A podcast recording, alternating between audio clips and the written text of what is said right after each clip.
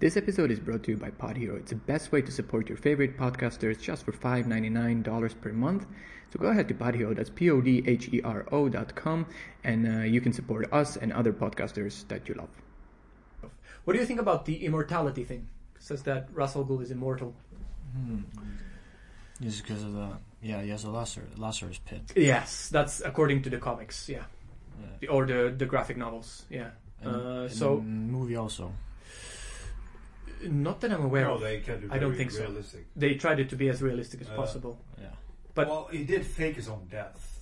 He Uh, did, yeah. So that that kind of alludes to it. Yes, yes. However, can't kill. I think what Christopher Nolan wanted to do is that uh, he is immortal. Hmm.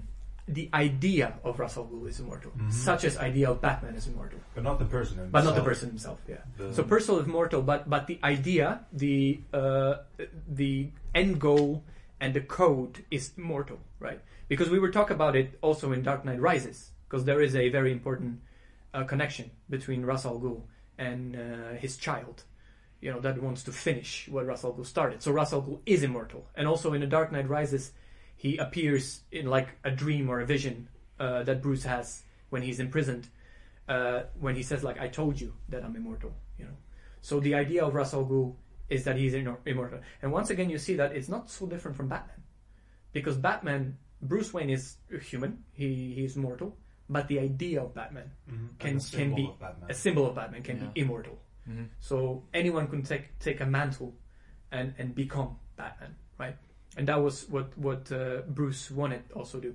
Wh- Uh, one of the uh, yeah, go ahead. No, Uh, just Benjo? just gonna mention quickly that that kind of overlaps into the third movie. Dark That's true. With Yeah. the daughter of Russell Gould. Uh, that's yeah, the, the connection exactly. Yeah. Yes, So, So the- she went to finish it- her father's. exactly. So Ra's al Ghul is immortal Yes. in this sense. You Mhm. know, Mhm. there is this uh, there is this goal end goal that they wanted to achieve. Uh, also, in the second movie, in uh, The Dark Knight, uh, Harvey Dent also said, you know, that uh, when they, when he had a dinner with uh, Rachel, it was Rachel, Harvey Dent, uh, Bruce Wayne, and Bruce, the the girl he was dating, Natasha. I think it was the pri- prima ballerina. Uh, anyway, so uh, the hot chick. the hot chick. so the the blondie. Uh, so the uh, Harvey then said like, uh, Batman cannot do it forever. How could he? He's looking for someone to you know uh, take his place when when he would be gone, right? So even Harvey uh, understood that he is a symbol and and that he want to inspire people to become in a way like him, you know. And eventually, maybe some individual that would actually be Batman and you know suited up and, and, and fighting crime. And Bruce, uh, very much, you can see that he's pondering this idea. Yes. He's taking it seriously. That's true. If you remember, uh, she, the, the the hot chick, she, Yeah. she put the menu, uh, you know, Yeah. before his eyes, so you could uh, only see his Harvey, mouth. Harvey's uh, eyes. Yeah, yeah, yeah. So you could only see his mouth, like Batman's mask. Exactly. Exactly. Uh, and that alluded to, in many ways, uh, what he could have become. yeah. Exactly. That is the symbol of Batman. Very Something true. similar. Very true.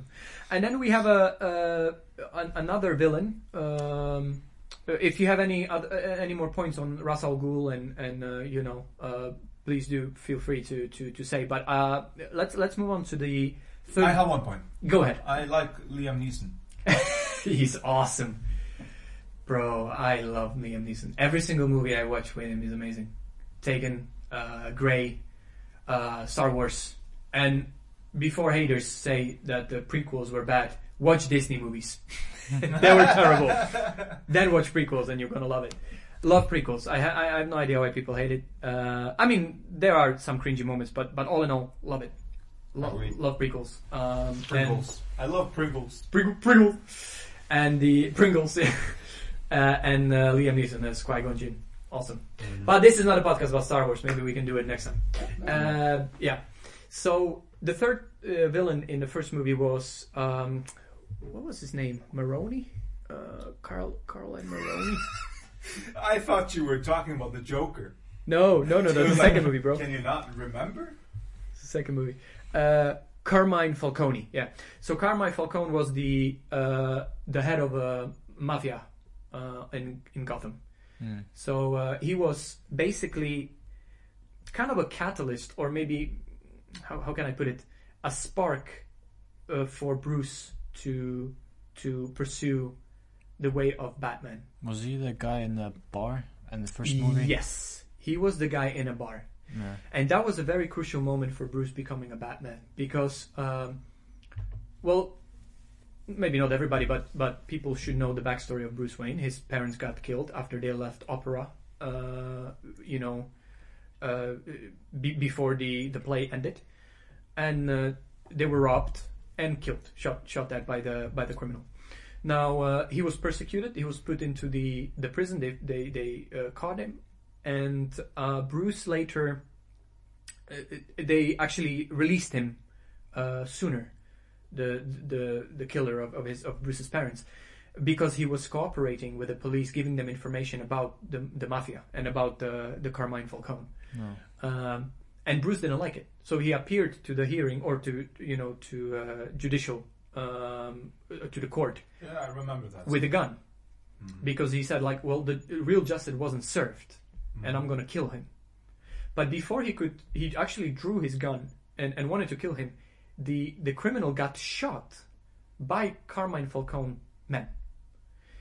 And then Bruce went into the bar, like you Warren Wall Street pointed out, where he faced Carmine Carmine Falcone, and Carmen said like, you know, I could just shoot you right here, and you see the supreme judge and the you know an officer, detective, and no one would would, would care Mhm. right? That's how much power I hold, right? I, I, I am connected to everybody here, Yeah, that's And- kind of where he realized. And he realized that that that he he needs something bigger. yeah. He needs to fight it in in a bigger way, you know, and and that's that prompted him to leave Gotham and and uh, sort of find a way how he can find the the criminals. And so Carmine Falcone was sort of a spark for for Bruce Wayne to. You know, obviously, there were many little moments that kind of stacked up, but I think this was, in my opinion, this this kind of like I want to fight crime, I want to fight it, I want to be just, I want to be righteous, and I, I don't want to fight that. Yeah, you, because he was he was there in the room, Yeah, which encapsulated the the the uh, what's what's the word uh, the chaos and, and corruption Yes. of Gotham, exactly, exactly. Yeah. and it's in every single layer. uh, Yes. in the system, Yes, exactly. And uh, which which goes directly uh, with uh, with the definition of a vigilante or vigilance. mm, yes, You know, trying to uh, maintain or uh, fix a broken system. Yeah. That's the definition. yeah, that's true. And and Bruce definitely strived to to do that uh, as Batman. What I found also interesting is that the the first movie revolves around fear and um, facing your own fear and how you can weaponize and utilize the the the, the thing that you fear, you know. Uh, and I and I think it's really interesting that that you know Batman was there to strike fear into uh, injustice or those who practice injustice, the criminals, and criminals like Carmine Falcone would be there to you know to scare people uh, because nobody wanted to go against him. There was very few people. Like uh, only Rachel Dawes was going against him, which was the the you know the love interest of of uh, Bruce Wayne and a childhood friend, uh, and and she almost got killed if Batman would not step in and and beat the two thugs that was attacking her. And so there were very few that wanted to go against him because they were scared. There was a fear in place that, that Carmine Falcone, uh, you know, uh, made people feel. Uh, but then he himself had to face fear. Uh, first in the form of Batman, then persecution, and then uh, the toxin that uh, Scarecrow used against him. So we have a f- first three interesting villains that that appeared in uh, in uh, Batman Begins. Let's move on to the iconic, legendary. I'm even afraid to actually start talking about him because he's such an enigma for me. And no, we're not talking about Edward Nygma. we're talking about Yeah, just to clear up, we're talking about Batman Forever. the forever. yeah. Jim Carrey as uh, yeah. Exactly. We're talking about Joker. Hope you enjoyed episode 3. The next episode is going to be released the 17th of March. It's going to be next week, Wednesday. So until then, take care.